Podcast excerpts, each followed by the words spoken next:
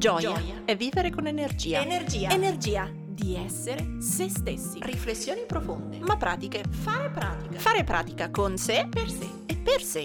La libertà. La libertà. La libertà. La leggerezza. Fidati di te. Mi piace condividere e ispirare. Ciao, sono Silvia del Corpo e la Mente, psicologa e psicoterapeuta. Qui metto tutto il mio spirito, i miei studi e la mia pratica per crescere insieme a te. Come? Un millimetro al giorno. Ciao, la puntata di oggi prende ispirazione dal fatto che ieri sera ho visto il, su Netflix il documentario dei social dilemma. Ora, che siate o non siate appassionati di social, il mio suggerimento è andatevelo a vedere. Oggi non ve lo recensisco, non voglio parlare di questo, ma mi ha fatto molto pensare, chiaramente tutto il documentario, ma soprattutto le proposte finali. Ora non ve le voglio dire, ma vi dico che concordo. Però questo ha un po' innescato in me una riflessione che oggi voglio condividere con voi su quanta paura abbiamo di essere tagliati fuori dai social, come si dice nel documentario, ma in generale dalle relazioni, no? E forse anche per questo lo collego alle puntate precedenti, che abbiamo paura di essere come siamo, che abbiamo paura di dire quello che mm, pensiamo davvero, che abbiamo paura di mostrarci vulnerabili, perché abbiamo, chi più chi meno, tantissima paura di essere veramente dimenticati, tagliati fuori, tagliati fuori dalle relazioni. Allora, questa roba in, mm, in psicologia, si può dire così, ha un nome che è FOMO, fear of missing out, cioè la paura di essere veramente dimenticati, di essere tagliati fuori. E questo può portare, per esempio nel gruppo di, di amici, a creare alleanze, a stare in dei gruppi dove magari non riconosciamo i valori, però abbiamo troppa paura di essere tagliati fuori e quindi ci adeguiamo, ci comportiamo come loro, prendiamo i loro linguaggi, prendiamo il loro stile. Idem nelle aziende, seguo magari team di lavoro, modalità, valori che non sono esattamente i miei, pur di non essere tagliato fuori. Ancora di più questa dinamica si presenta fortissima nei social. Ci sono anche un sacco di studi sull'adolescenza e i ragazzini, quanto aumenta la depressione nei ragazzini e quanto aumenta la, dire, la dipendenza dal senso uh, del giudizio sociale attraverso i social. Quindi è tanto importante ragionare su questa epoca di iperconnessione, su questo uso e abuso dei social. Appunto, non voglio entrare nel tema del, del, documentario, vi invito ad andarla a guardare. Quello che interessa a me è più l'aspetto psicologico, non tanto il sì e il no di questi strumenti. Ognuno di noi fa le sue valutazioni e, e, e decide di conseguenza. Vi dico, io concordo assolutamente con le proposte finali di quel documentario. Però il ragionamento che voglio, avere, che voglio condividere con voi è quello del motivo psicologico per cui arriviamo a essere così iperconnessi, così dipendenti dai social, così attaccati. Come dimostra il documentario, c'è proprio un tema di come sono progettati, che sono, come dire, sono progettati apposta per attirare il nostro ditino a fare delle azioni. E quindi, vabbè, quello è come, dire, come l'hanno usati e come l'hanno disegnati proprio per raggiungere questa sorta di dipendenza. Quello che interessa a me è i motivi psicologici per cui abbiamo bisogno di questa dipendenza, per cui abbiamo bisogno di questa affiliazione e soprattutto i motivi psicologici che poi ci portano ad avere così tanta paura di ridurre i momenti di iperconnessione e di uso e abuso dei social, anche sia nella versione di fruirle e quindi di avere sempre bisogno di scrollare Facebook, di scrollare Instagram, di vedere, quindi sia nella funzione della, del fruirlo, sia nella funzione per qualcuno di pubblicarlo. Quindi questa iperpresentazione di sé, iperpresentazione dei propri post, delle proprie attività, eh, di qualunque cosa faccio che deve essere sempre postata, postata, postata. Eh, l'ho pensato per esempio l'anno scorso, la sera che sono andata a vedere il concerto di Giovanotti, quelli là che faceva lui all'aperto, diciamo nelle spiagge, fighissimo, una marea di gente, c'erano più cellulari alzati durante le canzoni belle che occhi. Come se tutto deve essere prima postato che vissuto. Tantissima gente in spiaggia che fa le foto agli aperitivi e nessuno che si gode il tramonto guardando il sole. Io sono la prima, no? Ho messo spesso durante l'estate su Instagram le foto di, dei tramonti perché volevo condividere un pensiero attraverso quella foto e non tanto un dire ehi sono qua, guardate che figo, faccio questo, faccio quello. Allora la domanda che ho per voi oggi è ma questo bisogno di iperconnessione, questo bisogno di o guardare tanto o di esibire tanto, da cosa dipende? Ho identificato quattro paure che potrebbero essere collegate a questa paura poi dell'essere tagliati fuori. E sono secondo me anche quattro paure collegate al tema del, del non riuscire a fare il detox digitale, nel senso che anche eh, spesso me lo chiedete, no? come si fa a ridurre l'impatto dei social, come si fa o per i vostri figli o per dire, le vostre famiglie o per voi stessi, no? come si fa? Io vi dico che d'estate l'ho fatto appunto, ho lunghe settimane di detox e trovo i miei modi e già sul finire di agosto, quando avevo detto che mi ero data l'obiettivo di ridurre fortemente l'uso dei social, o meglio le notifiche, quelle che dà l'iPhone rispetto alla, alle ore settimanali dove è stato usato, la media.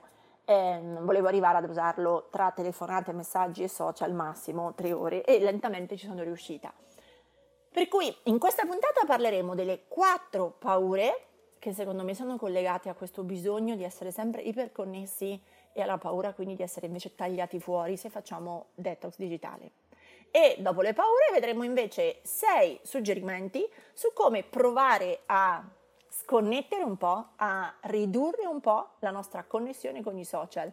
A questi sei vi ricordo che io il documentario del Social Dilemma ve lo consiglio. Ma cominciamo con le paure. Allora, la prima paura che credo motivi questo enorme bisogno di stare connessi è la paura di non sapere le cose. Questo vale soprattutto perché addicted delle news, quindi addicted del um, eh, devo sempre avere l'ultimo aggiornamento, devo sempre guardare l'ultima testata giornalistica. Questa cosa è anche stata molto potenziata durante il periodo del Covid, che pubblicavano aggiornamenti di numeri ogni due ore, ogni mezz'ora. Ecco, il primo tema che ci porta a essere forse iperconnessi è proprio questa paura che se non sappiamo l'ultima roba non siamo nessuno.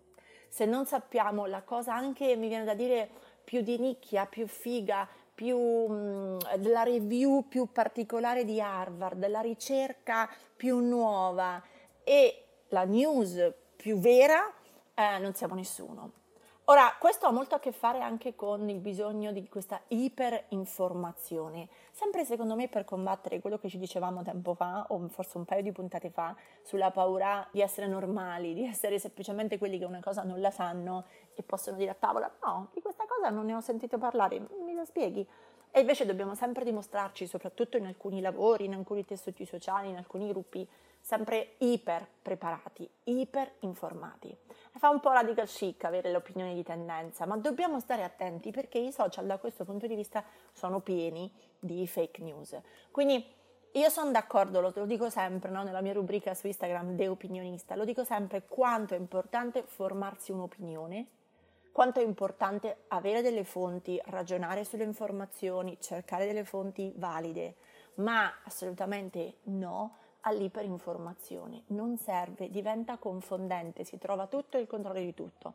Allora è molto meglio scegliere qualche fonte e poi ragionare solo su quelle, ma i suggerimenti ci arriviamo dopo. Intanto, prima paura che potrebbe motivare la nostra dipendenza dai social è questa paura di non sapere le cose, paura di non essere super aggiornati, paura di non essere informati e di conseguenza fare brutta figura con colleghi, familiari, amici ed avere appunto paura di essere tagliati fuori perché siamo magari stupidi o non acculturati. Seconda paura, forse è una sottocategoria della precedente, ma è la paura di perdere in generale le cose importanti. Questo magari riguarda meno le news e più fatti, eventi della nostra rete di amici. È come paura di perdere il compleanno di quella persona, l'evento di quell'azienda, eh, la festa di quell'amico. E mentre se continuiamo a essere sui social, eh, continuiamo a sapere chi si fidanza con chi, chi si lascia con chi, chi va a cena da chi, quali sono i ristoranti importanti, quali sono i posti dove farsi vedere. Ecco, da questo punto di vista, come se di nuovo se non frequento quei posti, se non compro quelle cose, se non vado a quelle feste, se non mi fotografo anch'io in quel tal caffè di Milano super bello o, o qualunque altra cosa voi seguiate, ecco, se non sono lì non sono nessuno. Quindi prima era se non so tutto, non sono nessuno. Qui è se non sono lì, se non vado anch'io lì, se non frequento quelle cose importanti, se non vado a quelle feste, non frequento quelle persone, non vado a quegli eventi, non frequento quei posti, non sono nessuno e quindi vengo tagliato fuori. La terza paura credo che sia veramente che valga tanto sui social quanto nella realtà, è la paura di non essere considerati, o meglio di non essere più considerati. Questa io stessa quest'estate un po' l'ho vissuta e ne avevo parlato su Instagram, no? Mano mano che ho postato meno, mano a mano che mi ritiravo, mano a mano che non ho fatto più storie su Instagram, mi sono detta, eh ok, ma quando a settembre ricomincerò non ci sarà più nessuno, cioè non mi considereranno più, non mi guarderanno più perché l'algoritmo non mi premia più, ma proprio perché le persone si saranno disabituate a me. Perché questo è anche un effetto collaterale. Quando siamo sempre presenti, crediamo, abbiamo l'illusione de, che l'altro ci ascolti sempre. Quando non siamo presenti è come se l'altro ci dimenticasse. Allora, questa paura di non essere più considerati um, può generare l'iperbisogno anticipatorio allora di esserci, di esserci sempre e di ritenere impossibile sconnettersi e scollegarsi per il tempo di una cena o di un weekend. Come se anche, diciamo, ecco, io avevo fatto prof- l'esempio mio no, del profilo, non che io mi senta un influencer né che io voglia farlo nella vita, però credo che questo valga anche con i profili tra amici, diciamo, non quindi con persone che seguite online, ma proprio con i profili vostri, tra voi e i vostri amici. Come se a determinare il grado di amicizia, il grado di considerazione dell'amicizia sia quanto parlo, quanto dico, quanto ci sono, quanto sono esposto, quanto commento le tue foto, quanto metto i like sulle tue foto e chiaramente tu alle mie. E quindi come se il nostro grado di amicizia dipendesse da quanto è stretta la nostra relazione online, da quanto è stretta la nostra connessione. Se questa connessione rallenta, boom, torniamo alla paura di essere tagliati fuori di non essere più considerati. Lo so, so che vorresti suggerimenti e le soluzioni, ma ci arriviamo dopo. Manca ancora una paura. E secondo me, forse non dico la più grossa tra le quattro, ma credo che sia tanto vasta, ed è la paura di affrontare la propria solitudine e il proprio silenzio. Essere connessi, star lì attaccati al cellulare, sfogliarlo nei momenti in cui siamo, che ne so, in metropolitana non far niente, annoiati alla chiamata dell'autobus, in attesa al supermercato o alle poste, ecco, in quei momenti, anziché approfittare per avere due o tre minuti di reset, di stop, di recupero, no, in quei due o tre minuti che cosa facciamo? È più forte di noi, prendiamo e scrolliamo un social. Sono la prima che lo fa, eh, se non ci sto attenta, ma Credo che questo dipenda, o meglio, anch'io stessa l'ho fatto tanto finché ho avuto paura di incontrare il mio silenzio, di stare quei 3-4 minuti in pace, veramente da sola e in silenzio. Questa cosa fortissima anche la sera a letto, no? quante persone vanno a letto e anziché spegnere la luce e addormentarsi semplicemente accoccolandosi nei propri pensieri, nell'accompagnarsi al sonno, no, scrollano social di vario tipo fino a Dico notte fonda perché son, poi appunto sono progettati perché, per farci stare di più sopra, quindi per aumentare il tempo di permanenza. Uno entra e dice faccio solo 5 minuti e poi dopo 40 minuti è ancora lì che sfoglia.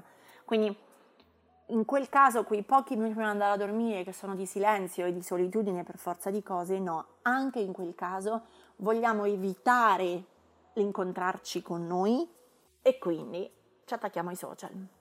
A proposito della paura di stare con le proprie emozioni, di riconoscerle, vi ricordo che, ma veramente è di settembre dell'anno scorso, la puntata numero 3 è era la, cosa succede se ho paura di sentire le emozioni. Quindi nel caso tornate indietro, indietro, indietro, andatevi ad ascoltare quella puntata, proprio su questa paura di andare incontro al silenzio perché significherebbe, o alla solitudine, perché significherebbe incontrarsi, incontrare noi stessi e con i nostri Mm, diciamo pro e contro con i nostri mostri e con le nostre albe.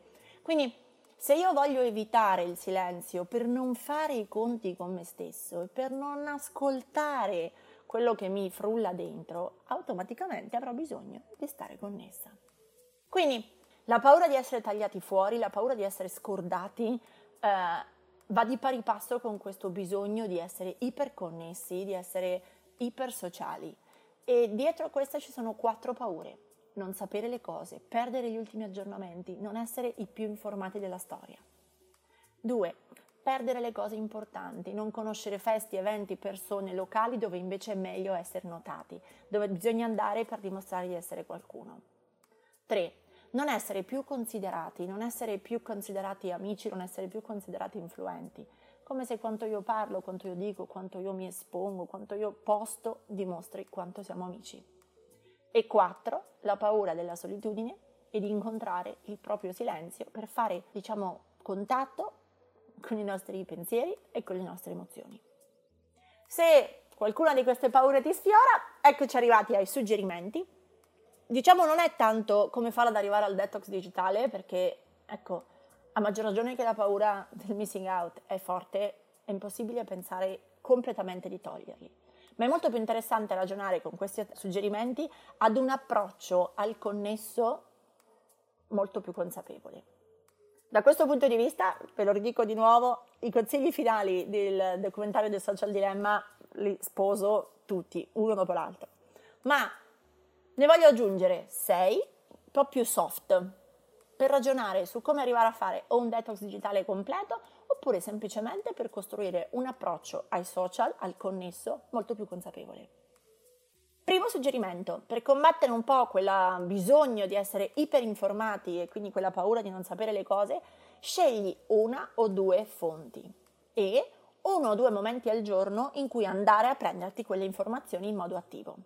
Che tu sia ancora un fan della TV o e quindi del giornale, diciamo, televisivo o del giornale cartaceo o appunto dei social, scegli però due o tre profili, non 500 altrimenti il, dire, il continuare a passare tra vedere tutti i post di tutti quei profili ti farà perdere un sacco di tempo. E spesso il nostro cervello non è facilitato da avere 600 punti di vista. Anzi, spesso nel tentativo di trovare poi congruenza tra tante informazioni diverse, eh, perde in qualità del giudizio. Cioè talmente tanta la mole di informazioni che deve procedere a una semplificazione e quindi a un giudizio un pochino più stereotipato. Da questo punto di vista il mio suggerimento è scegli due, tre inform- fonti informative. Un buon suggerimento potrebbe essere quello di avere due fonti già allineate a te e una dell'opinione opposta. Non voglio fare un discorso politico, non voglio fare un discorso di testate giornalistiche, scegliete voi ognuno quello che vuole, ma se seguite due profili, due social, due testate pro, come dire, filo qualcosa, sceglietene poi anche una che sapete a priori che ha l'opinione opposta, perché così avrete, così, come dire, anziché avere 50 profili allineati a voi, che come dire sono un compiacersi, avete due profili allineati a voi e uno contrario o comunque con un'opinione dichiaratamente diversa. Così potete fare un po' di stretching tra le, tra le due tipologie di informazioni e formarvi la vostra opinione. Se per quelle tre fonti di informazioni non vi è chiaro, allora sì, in quel caso andate a cercare altre. Ma attenzione, abbiamo bisogno di chiarezza, non di ridondanza. Non ne servono 500, due o tre ben fatte sono già una buona cosa. Allo stesso modo, ripulisci i momenti della giornata in cui decidi di prendere informazioni. Non ha senso andare a cercare le news sull'ANSA ogni volta che entri in Google. Non ha senso andare a continuare a fare refresh sul sito del tuo giornale preferito per vedere la nuova impostazione. Non ha senso andare a guardare i numeri del Covid ogni 5 minuti. Non ha senso. Scegli tu.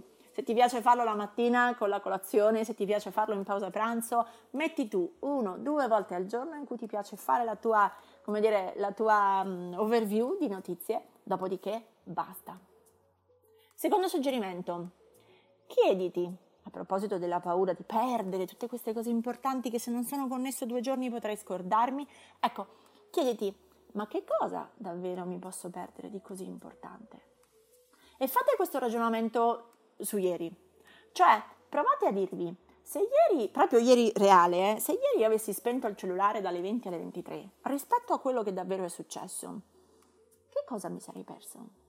Cioè, quali delle notizie che ho letto, notizie, post, social, eventi che ho visto tra le 20 e le 23, era così imperdibile che se non fossi stato connesso oggi mi sarebbe dispiaciuto? Ecco, provate a fare questa review con voi stessi per un po' di giorni, per abbassare la sensazione di chissà cosa succede, chissà quante cose mi perdo se non guardo per tre ore la sera i social. E via via vedrete che sarà questo stesso feedback ad aiutarvi a ridurre la connessione. Perché come diceva Pascal, mi persuado prima e meglio delle ragioni che trovo da me che di quelle che mi porgono altri. Quindi fatelo da soli, Oggi guardate cosa è successo ieri che proprio non potevate perdere. Domani guardate cosa è successo oggi e via così. Che cosa davvero stiamo perdendo di così importante? Terzo suggerimento, sempre in termini di mh, fruizione consapevole rispetto alla paura di non essere più considerati, di non essere più influenti, di non essere più amici se smettiamo di essere in contatto social, chiediti, ma considerati da chi? E soprattutto, considerati per cosa? Cioè, anziché pensare alla quantità di quello che devi postare o di quello che devi vedere, pur di essere allineato con i tuoi amici, pensa a quale valore metti tu su quei tuoi post, su quelle tue storie. E scegli per cosa essere considerato. Scegli davvero quando posti qualcosa che sia di valore, per quello che scrivi, per la foto che fai, qual è il valore che vuoi comunicare. Perché se fosse una telefonata al tuo amico, quel tuo post, se fosse che alzi il telefono e chiami, di che cosa parleresti? Allora forse varrebbe la pena fare una telefonata in meno, ma parlare delle cose belle o vere anziché riempirci di milioni di squilli senza dirci niente. Questa cosa la trovo tantissimo anche nelle dinamiche di coppia tra fidanzati, tra ragazzi, ehm, dove tanto ci mandiamo il WhatsApp e tutte le comunicazioni si impoveriscono anziché fare delle conversazioni di qualità. Allora, vogliamo essere considerati? Ok, ragioniamo non sulla quantità, ma sulla qualità e impegniamoci tutti, quando postiamo, a mettere valore, non casualità non è la quantità, è la qualità. Quarto suggerimento, crea dei momenti di silenzio, per cominciare a lavorare sulla paura del silenzio, crea dei momenti di silenzio e solitudine mentre fai qualcos'altro di attivo. Uno dei miei suggerimenti evergreen è, per esempio, se esci che vai a correre o se vai in palestra, cose così, quindi se ti dedichi a qualcosa che è attivo, prova a farlo senza musica. Per esempio, se vai a correre, non ti mettere gli auricolari con la super playlist. Lo so che la musica aiuta a correre, ma prova a fare questo allenamento con te stessa. Cosa succede se 30 minuti non ho la musica che mi spinge nelle orecchie e mentre corro sto in contatto con i miei pensieri? O magari vuoi andarti ad allenare, anziché andare al chiuso della palestra, vai a fare una passeggiata, di nuovo, senza musica. Cammina con il tuo cane, senza musica. Cucina, senza guardare la televisione. Stira, senza guardare la televisione o senza appunto ascoltare la musica. Prova a stare ogni tanto in attività, cioè facendo qualcosa, ma senza riempirti di sottofondo, musica, podcast o chiacchiere. Quinto suggerimento, prova a fare 10, 20, 30 minuti, è la sfida massima che ti lancio, di detox dal cellulare ogni giorno. Se riesci fallo due volte al giorno perché anche là la mattina è diversa dalla sera, per cui se sconnetti il cellulare dalle 10 alle 10.20 del mattino e dalle 8 alle 8 e mezza della sera, prova a vedere di nuovo come facciamo prima, con le domande di prima, che cosa davvero mi sono perso? Inizia con davvero pochi minuti perché lo so cosa stai pensando, eh ma se poi mi chiama il mio capo, eh ma se poi mi chiama, ok, allora lasciate pure aperte le telefonate, quindi lasciate pure acceso il cellulare. Semplicemente togliete le notifiche di tutti i vostri social o attraverso le funzioni che ormai quasi tutti i cellulari hanno, bloccate solo determinate app. C'era una, un'app che si chiamava Off o Off Time, non mi ricordo, dove addirittura si, si diceva per quali siti o quali app non si dovevano aprire dal cellulare o dal portatile. E quindi, ok, la telefonata del capo passerà, ma non passa il ditino su Facebook. Quindi in generale provate a farlo una o due volte al giorno per un periodo di tempo molto corto, 20 o 30 minuti. Potreste persuadervi giorno dopo giorno che forse non connettersi per mezz'ora non fa male a nessuno e non perdete niente di importante. Se questo quinto suggerimento vi riesce abbastanza facile o se lo allenate vi riesce piuttosto facile, allora provate con un periodo più lungo Arrivate, quindi sesto suggerimento, arrivate a fare tre ore, quindi immaginatevi un dopo cena, una mattinata completamente senza cellulare.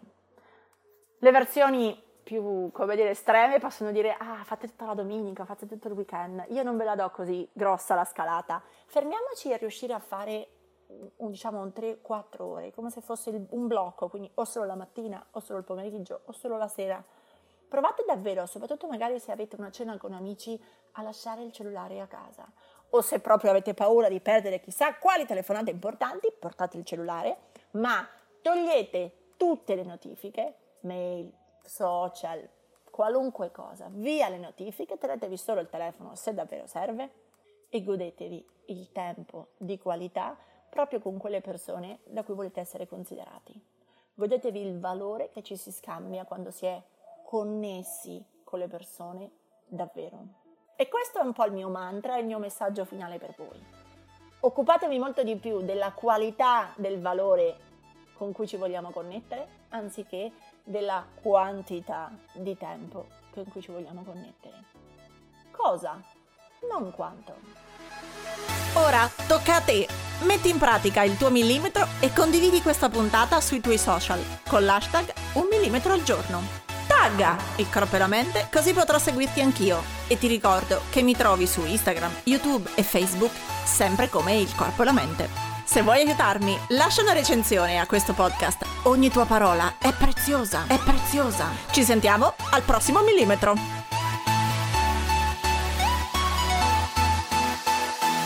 Pensa alla qualità.